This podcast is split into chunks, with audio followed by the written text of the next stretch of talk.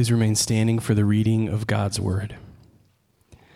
Revelation 1 1 through 8. This is a revelation from Jesus Christ, which God gave him to show his servants the events that must soon take place. He sent an angel to present this revelation to his servant John, who faithfully reported everything he saw. This is his report of the Word of God and the testimony of Jesus Christ. God blesses the one who reads the words of this prophecy to the church, and he blesses all who listen to its message and obey what it says, for this time is near. The letter, this letter is from John to the seven churches in the province of Asia. Grace and peace to you from the one who is, who always was, and who is still to come, from the sevenfold Spirit before his throne, and from Jesus Christ. He is the faithful witness to these things, the first to rise from the dead and the ruler of all the kings of the world. All glory to him who loves us and has freed us from our sins by shedding his blood for us. He has made us a kingdom of priests for God his Father. All glory and power to him forever and ever. Amen. Look, he comes with the clouds of heaven, and everyone will see him, even those who pierced him. And all the nations of the world will mourn for him. Yes, Amen. I am the Alpha and the Omega, the beginning and the end, says the Lord God.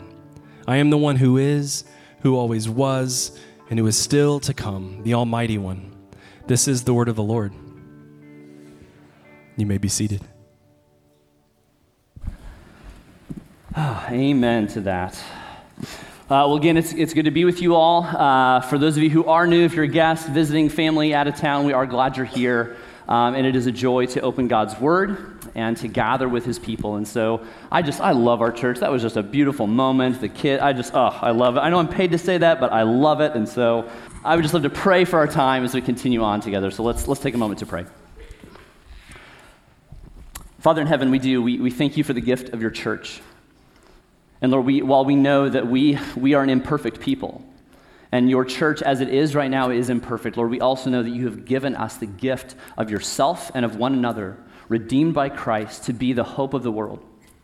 And so, Lord, I ask that in this time, as we open your word and hear from you, Lord, may we come to be a people who are marked by the truth of what we hear and so, Lord, for, for the things that we are prone to disregard or forget or object to, Lord, may we, may we hear clearly from you this morning. May the power of your Spirit open our eyes and our ears to hear, to know, to receive, and to delight and live out the truths that we proclaim and believe together. We pray this in Christ's name and for his glory. Amen. Well, here's, here's a question for you. I want, I want us to think about this. Are we, are we going to be doing this in 50 years? Like, like, are we really going to be gathering together? Is there going to be a collection of people who pledge their allegiance to Jesus, gather together Sunday after Sunday, celebrating remembering what Christ has done? Is there going to be a community of people who, who come together to remember who Jesus is and then who are sent out, scattered throughout our city, believing in and living out the claims of a resurrected king? Are we going to be doing this in 50 years? I, I, know we may not all be here in 50 years, but will the church be here? And, and I ask this question because there are some of us who might be thinking, both within these walls and outside these walls, that no, not really. That the church is probably here in the West just going to go the way of Europe. That the church is eventually going to become this kind of dying, hollow institution, holding on to this antiquated list of doctrines that have no relevance or bearing upon our current moment.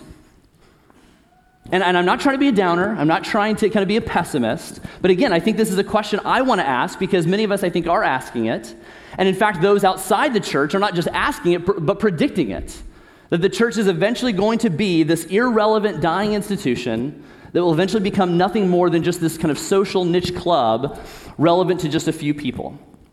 And, and when, you, when you read the data, uh, you might be kind of inclined to answer in the affirmative. Yeah, like, yeah, the, the church is not going to be around here for a while.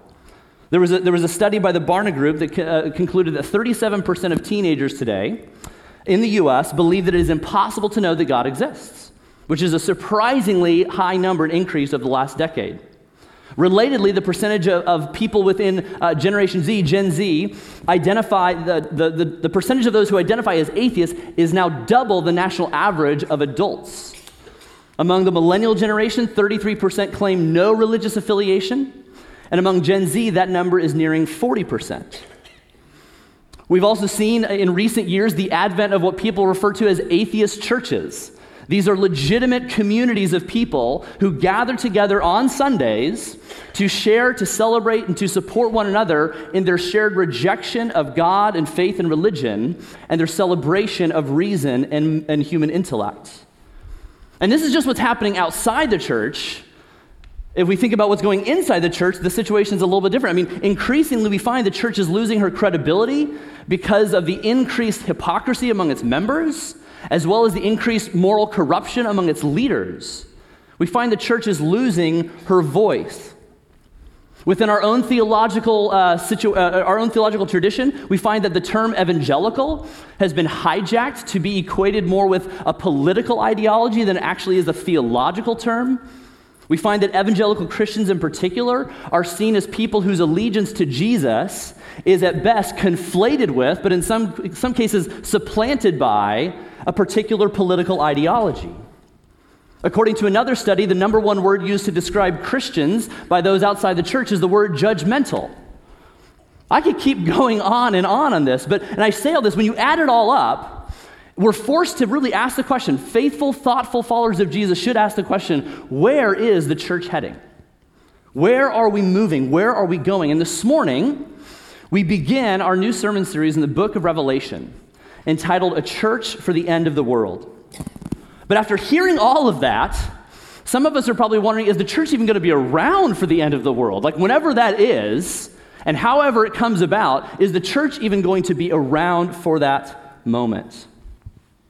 And so I want us to spend some time in the book of Revelation. We're going to be in here for a few weeks, but I thought it's a helpful and appropriate because if you've been with us for a while, we were in the book of Genesis and we skipped a whole lot all the way to the book of Revelation. And Revelation is a book that we need some understanding around because it is arguably the most misunderstood and misinterpreted book of the entire Bible. In some ways, we kind of avoid it because we just don't know what to do with it. It's just that weird uncle that shows up at reunions. You're like, yeah, just well, he's here and he's family, but I don't know what to do with him. And so we all have those uncles. Some of you are those uncles. But that's what Revelation is. And so I want to give us a bit of a context of what this book is about. Fundamentally, the book of Revelation is a letter. It is a letter written by the Apostle John, the same John who penned the Gospel of John and the letters at the end of the New Testament. But it is a letter that is very unique because it was given by dictation from Jesus, a revelation given to John to be recorded for the edification and the exhortation to the church. And we see this in, in Revelation 1, verses 10 through 11. We read these words John is saying, I was in the Spirit on the Lord's day, aka John's just in church. It's just Sunday, y'all. And John is in, he says, I was in the Spirit on the Lord's day, and I heard behind me a loud voice like a trumpet saying, Write what you see in a book and send it to the seven churches to Ephesus, and to Smyrna, and to Pergamum, and to Thyatira, and to Sardis, and Philadelphia, and Laodicea. So, chapters two and three of, of, of Revelation are, are letters written to these real seven churches. They're not metaphorical, they're literal churches in real cities comprised of real people in real time and space. And just like the other letters in the New Testament, they're meant to be circulated among Christians for their own edification and strength and growth in the faith. But then you come to chapters 4 through 22, aka the weird stuff, and, and we get all this interesting symbolic imagery of prophetic imagery, apocalyptic literature, and it's all kind of telling about what it means that Jesus is now king and what it means to surrender and submit to him as king in the midst of a world that is opposed to his kingdom. And there's a lot of imagery about the end times and what Jesus' return will look like.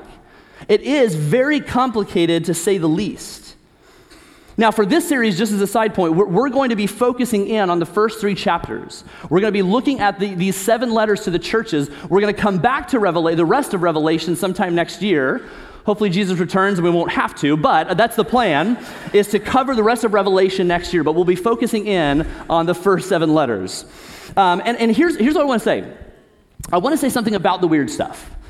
Because I think that one of the reasons why people struggle with the book of Revelation, myself included, is because we get so wrapped up with trying to interpret the, the, the, symbols and the imagery that we miss out on the broad theme of what Revelation is about namely, that Jesus is king, that he reigns on his throne, that his kingdom is coming and will reign forever when heaven and earth are made one yet again. The book of Revelation is not a riddle that we must decipher to figure out precisely when Jesus comes back to earth. That's not the point. In fact, Jesus was very emphatic about that is not for you to know the signs or the times, but trust the Holy Spirit will be upon you and you will receive power. Instead of it being a riddle that we must decipher, I believe the book of Revelation is primarily about forming and equipping the church to essentially pray for and work towards the renewal of all things. That revelation is given to the church to know how to live faithfully in our present moment as we await the establishment of God's kingdom that will reign forever here on earth. To, to, to say it another way, Revelation is about preparing the church to pray for and work towards the words we just prayed Your kingdom come, your will be done on earth as it is in heaven. So when we talk about being a church for the end of the world, we're not trying to ask the question, how does the church survive until the end of the world? How do we kind of kind of bunker down and like and just kind of make it through? But rather the question is how does the church thrive for the good of the world in the midst of a culture that is antithetical to the values of the kingdom of Jesus? And as we come to chapter 1 of Revelation, we find that the answer that Jesus gives us through John is that a church that is designed for the end of the world listens. It listens, which is incredibly anticlimactic after that really long introduction. Like, seriously, that's your best suggestion on how we remedy all of these issues? But I believe it's, it's very important in understanding what this means. How is the church going to be a collective power of transformation and renewal in our world? She must be a people who listens. And I want to unpack what that means, but before we get to that, I want us to see that in order for the church to listen, a church for the end of the world must recognize that we are always listening. A church for the end of the world recognizes we are always listening. And let, let, me, let me explain what I mean by this. We are at every moment, right now, as we leave this place, as kickoff happens at noon, as we enter into whatever place we find ourselves serving on Monday morning, we are always being formed. We are always being shaped. We are always listening to someone or something that is influencing us, forming us, shaping us. I've heard it said that, that we are not human beings, we are human becomings. Have you heard that phrase before? Because we, we, we are constantly becoming something different, and we are moving in one trajectory or another. We are constantly being formed, either through explicit means or implicit means.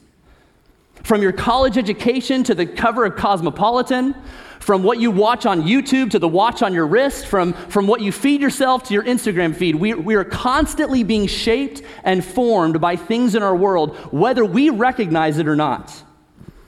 In fact, I mean, uh, so I'll let you in on some, some of the strangeness of my life. So I love fantasy football because I'm an idiot, okay? And I love fantasy football. And I found recently, if you don't know what it is, just Google it later, but I found that I was on Tuesday last week, I found myself really just somber and sulking and just kind of just down. And I wasn't quite sure what it was. And as I kind of just was praying about it and reflecting, it, I realized I was down because I lost in fantasy football last week to my friend Scott. And I was, and like, it actually impacted me. This stupid, insignificant game. It's not even a game, it's a fantasy game. And I lost, and it, I become so wrapped up in it that losing in it had begun to impact my own emotional well being. Even so much, I mean, I, I found during fantasy football season, it's the first thing I check in the morning on my phone. And so we might say, oh, fantasy football, things like it, we all have these things. And before you judge me, you all have your own fantasy football. But you know, we all have these things that form us and shape us, and it, they turn us into something, whether we recognize it or not. And I believe the book of Revelation, in some ways, is intended to help us listen and see what's really going on in our world, seeing the powers at play, seeing the stories that influence us, the voices that we listen to, and how they are building us towards either the kingdom of Jesus or the kingdom of this world that is opposed to his kingdom. Which is why the letter opens up with these words of blessing in verse 3. Blessed is the one who reads aloud the words of this prophecy, and blessed are those who hear and who keep what is written in it, for the time is near. You see, Revelation begins with the primacy, the importance, the supremacy of listening to Jesus. Because we live in a world where we are always listening, always being influenced. And so John begins with this revelation from Jesus saying, Are we blessed in how we are listening to Jesus over and above all things? In this way, Revelation is less about predicting the future and it's more about unmasking the present. I'm going to say that again. Revelation has more to do, I believe, it has less to do with predicting the future and more to do with unmasking the present. What is going on now? What are the powers at play? How do we find ourselves? Do, are we able to see the world within the world which, which we inhabit? And perhaps what I believe is that what is unmasking for us as a church is that we may find ourselves not listening to the voice of Jesus, even though we might think we are. That perhaps we may find ourselves being carried along by the tune of some Pied Piper that sounds like Jesus, but is not Jesus. It's like, it's like listening to, to a, your GPS in your, in your car. And let's say you plug in the wrong coordinates to where you want to go, and you just kind of tune out, you just start driving. You're listening to this familiar voice that has guided you, but because you've punched in the wrong coordinates, it's taking you to the wrong destination. But as you're listening to this familiar voice, you think you're going the right path. Are we listening to the right voice? And I believe Revelation is opening our eyes to see the truth of what's happening in our world. And, and here's how um, Brian Babb, he's a theologian who has written extensively on the book of Revelation. He says this, and kind of helping us understand the purpose of Revelation. He says, Revelation's symbolic visions challenge readers to resist worldly compromise, spiritual complacency, and false teaching. They expose the true nature of the world's ungodly political, cultural, economic, and religious system destined for destruction. They, referring to the symbols, the imagery of Revelation, they reorient believers' worldviews and values around God's eternal kingdom. And so, in this way, Revelation, the book of Revelation, is meant to be an encouragement and an exhortation to the church, the true church of Jesus Christ, to not capitulate or to not, to not give in to the values and the systems of our world that stand opposed to Jesus' kingdom, but instead to be a people who give careful, careful attention to Jesus above all else. Revelation is written, yes, so that those who don't follow Jesus might come to see that Jesus is worthy of their attention, their affection, and their allegiance above all things. But Revelation is also written for those who aren't really listening to Jesus, even though they might think they are. Revelation is written to what I refer to as air freshener Christians. Christians who like the scent of Jesus, but not Jesus himself. And recently I was in my car, my, my girls gave me this, this car freshener. It's, uh, the scent is Hawaiian. I haven't opened it yet. I guarantee you it doesn't smell like Hawaii. I guarantee you. But here's the thing this is kind of how some of us function. We like the scent of Jesus, but not Jesus himself. We like the scent of Hawaii, but we're not committed to going there, actually. We, we are obsessed with the, the veneer, the, the visual, the optics, but we have not pledged our allegiance, our functional allegiance to Jesus. Revelation is a warning then to those who like Jesus and appreciate the values of his kingdom of peace, of justice, of grace, of forgiveness but also really like our culture's values of consumerism, of materialism, of individualism, of triumphalism. And we find ourselves living in two worlds. We like Jesus, provided that he doesn't interfere too much with my career, my relationships, my hobby, my body, my sexuality, my politics, my, my bank account. I like Jesus as long as he doesn't meddle with my life. We have a hope in Jesus as it pertains to our spiritual life, but our real functional hope is actually rooted in the progress and the advancements of science and medicine and technology, which are good things. And, and faithful followers of Jesus should be in those fields. But where is our functional hope? In his outstanding book, which I would commend to you, The Reappearing Church, Australian theologian and pastor Mark Sayers points this out in how the church has come to supplant the hope of Jesus with a hope in human progress. He says this Driven by the belief that we can attain perfection without the divine, faith in God gives over to faith in ourselves. Thus, the secularist progressive myth seeks to gain the fruit of God's kingdom, such as justice, peace, prosperity, and redemption, but without the king. And herein lies, I believe, the tension that the book of Revelation is trying to address. That the church of Jesus Christ may be comprised of people who want, who want justice without the judge, who want peace without the prince, who want salvation without the savior, who want the story without the author, who want the kingdom without the king. And we should be honest in asking ourselves that question are we guilty of that? If we are to be a church for the end of the world and for the good of the world, then, friends, we must be awakened to the fact that we are always listening. We are always being shaped and formed by things, by the devices in our hands, by the jobs that we engage in, by everything that may not be inherently evil in and of themselves, but they are making you and me something and someone. But is it who we want to be? The church of Jesus Christ must be aware that we are always listening, but, but that's only half the battle. Because the church for the end of the world also listens to Jesus above all else. The church for the end of the world listens to Jesus above all else. Revelation is essentially, if you think about what the book is about, it's essentially calling the church to properly order her allegiances.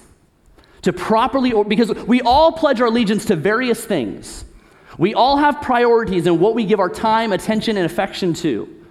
But Revelation is calling the true church of Jesus to pledge her allegiance to Jesus above all else. It doesn't mean that we cannot be committed to other things or have convictions or preference towards things, but they must all be submitted to and surrender to the kingship of Jesus. That for the church of Jesus Christ, her fundamental and primary political campaign statement is that Jesus is king. And everything else falls under that proclamation. And I believe that the relevance of this book for our day today is found in how it speaks to those who would identify as followers of Jesus and yet who are not living their lives with a real allegiance to him. And that might be you, and that might be me. And my hope and prayer is that Revelation serves as that mirror for us as a church, as Christ's community. Do we find ourselves blessed as those who hear, who read, and keep the Word of God? Or do we find ourselves with one foot in one kingdom and another foot in another? Wanting parts of Jesus' kingdom, but actually still living for the values of another kingdom. And so, church, are we listening to Jesus above all else? Would we be found among those considered blessed in Revelation? Again, we read those words in verse 3 Blessed are those who read aloud the words of this prophecy. Blessed are those who hear and who keep what is written. If we are to be a church for the end of the world, for the good of the world, then we have to be a people who are holy, faithfully, and fruitfully listening to Jesus. But what does that mean? And, and, and, and, let, me, let, me, let me say what it doesn't mean. Not just a church that has listened. Yes, I've listened to Jesus, I listen on occasion, but a church that is constantly listening to Jesus. But what that doesn't mean, I, I, don't mean that we place ourselves in Jesus' word instead of doing everything else. Like, I'm, I'm sorry, honey, I, I can't care for you right now, the kids. I, I'm sorry, uh, my, my boss, I can't come to work. I have to, I just have to be in the Bible. That's what my pastor said. I've got to quit everything I'm doing. That does not mean we place ourselves in Jesus' word instead of doing everything else. Rather, it means that everything else we do is placed in Jesus' word. You see what I'm saying? Like, like let, let me use another metaphor. The, the, the Bible, the Word of God, is not one app that we add to the other apps of our lives, but it is the operating system that everything else in our lives operates upon. Does that make sense? Does that one help a little bit more? The Word of Christ is not to be seen as just this hobby, a facet, one source of wisdom, but it is to be the source of truth that we surrender our lives to. It doesn't mean that we neglect any other source of wisdom. I believe God reveals His truth. All truth is God's truth. But the primary source of our authority is God's revealed word. And these words in Revelation about the blessing of those who read, hear, and keep God's word, they're not, it's not simply about how do, we, how do we get ourselves into the Bible more? How do we read the Bible more? That's true. But it's about how do we get the Bible into us? It's not just about how do I read the Bible, like I really should read Habakkuk. I feel like I haven't read that book in a while. Like it's not about guilting people into reading the Bible. It's not about getting the church into the Bible, but getting the Bible, God's word, into us. And so, if we are to be a church who listens to Jesus over all else, let me suggest a few things for us to consider as we seek to listen to Jesus, not just on Sunday, but, but in our Monday lives as well, as we seek to be the faithful presence of Jesus in this world. Let me suggest a few things. The first is this be here. Be here. And what I mean is that you can't pledge your allegiance to Jesus and snub his girl. Some of you are going to get that. The church of Jesus Christ is described in the New Testament as the bride of Jesus. And for some of us who we like Jesus, we, we like the, the kingdom of Jesus, we like the values of Jesus, but if we say we like Jesus and not the church, we're saying, Reed, I like you, but your, your wife, that's a, that's a different story. That, like, we will not be good if that's the case. For us to be committed to Jesus and snub his girl, the church, is to say that we have not fully pledged our allegiance to Jesus.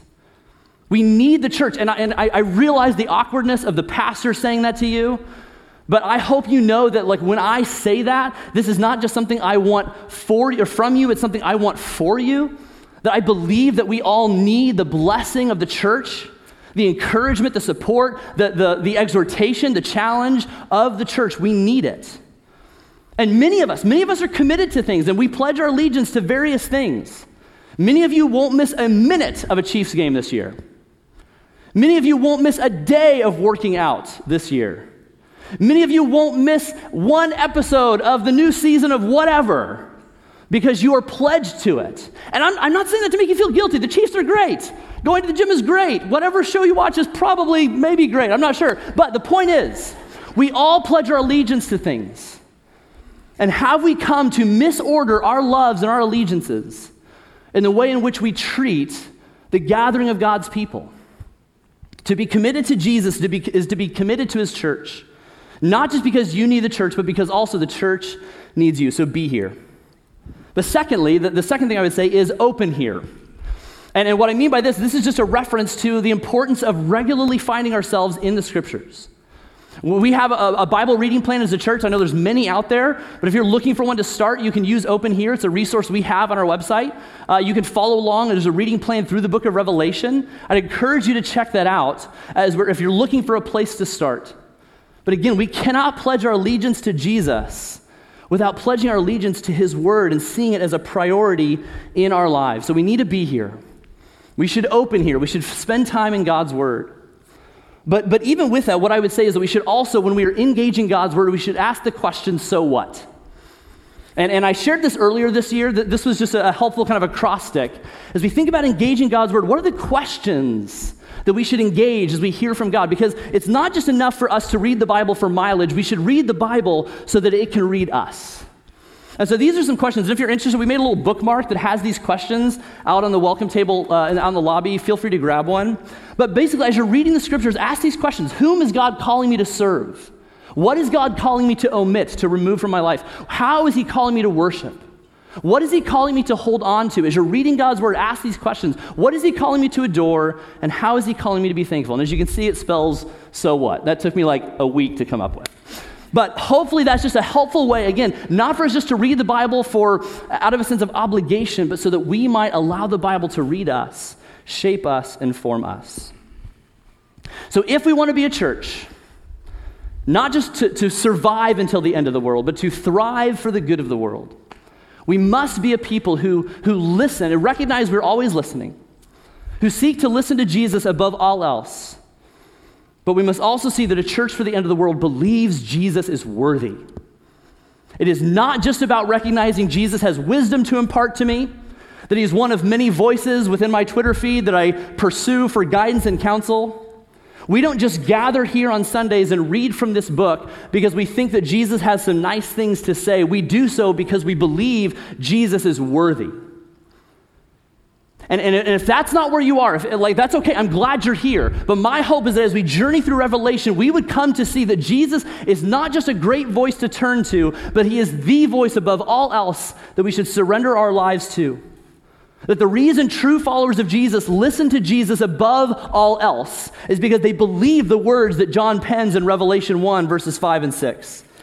That Jesus Christ is the faithful witness, the firstborn of the dead, the ruler of kings on earth To him who loves us and has freed us from our sins by his blood and has made us a kingdom, priests to his God. This is what we believe. Jesus is not one voice among many that we listen to. He's not one God among many that we turn to. He's not one teacher among many that we learn from. He is the one and only king over all kings. He is the one and only defeater of death as the firstborn of the dead. He is the one and only redeemer who has freed us and loved us through his life, through his death, through his resurrection, and through his return.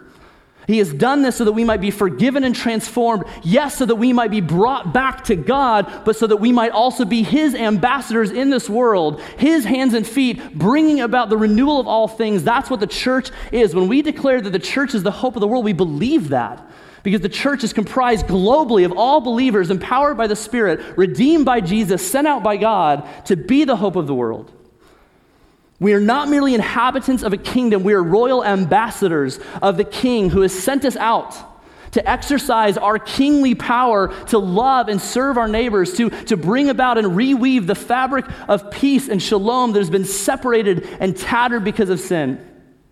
Jesus is not just one who we give attention to this day, he is the one we give our attention to every day because he is the king over yesterday, over today, and over tomorrow. It's why Jesus declares this about himself in verse 8. I am the Alpha and the Omega, says the Lord God, who is and who was and who is to come, the Almighty. We don't just listen to Jesus because he's got some nice things to say. We listen to Jesus because we believe he is worthy. Amen? A church for the end of the world, for the good of the world, listens to Jesus. Now, this morning we, we began by asking the question where is the church heading?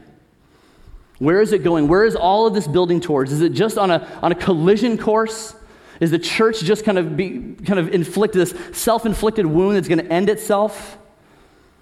I believe that the true church is following Jesus the King and I believe he is, the, the church is following this king who is heading and leading us towards the fulfillment of what we prayed on earth as it is in heaven.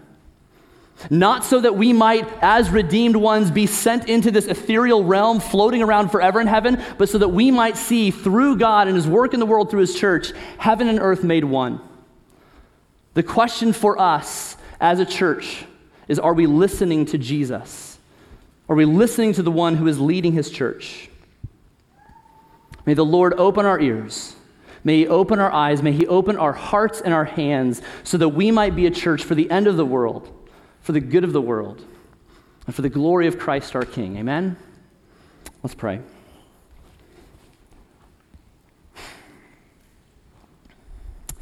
Father in heaven, Lord, we believe that you are here, that you are present. We believe that through your Spirit, you, you are at work in this world. And Lord, we ask that you would equip us as a church. Lord, I, I, yes, I want to pray for, for all believers, but Lord, I want to pray for my family here. That we would be a people who are so captivated by the beauty and the glory and the majesty of Jesus that we would recognize we do. We listen to so many voices, Lord. Give us the discernment to filter out those voices that we might hear your voice clearly, that we might be formed and shaped by your truth first and foremost before we are formed by anything else. Lord, would you equip us to be a people who pledge our allegiance to you above all things? And may every other love and allegiance be submitted to that, you as our King. Lord, would you open the eyes of those of us who have found ourselves le- leading a life where we like Jesus, we like the kingdom, but we don't like the king. Lord, would you show us that truth? And may we be a church that is truly prepared for the end of the world, for the good of the world, and for the glory of your name. And Lord Jesus, would you show yourself to us, those who are far off? that you would show us that you are the one who has loved us and freed us through your life, through your death and resurrection. Would you do this for our good and for your glory, we pray. Amen.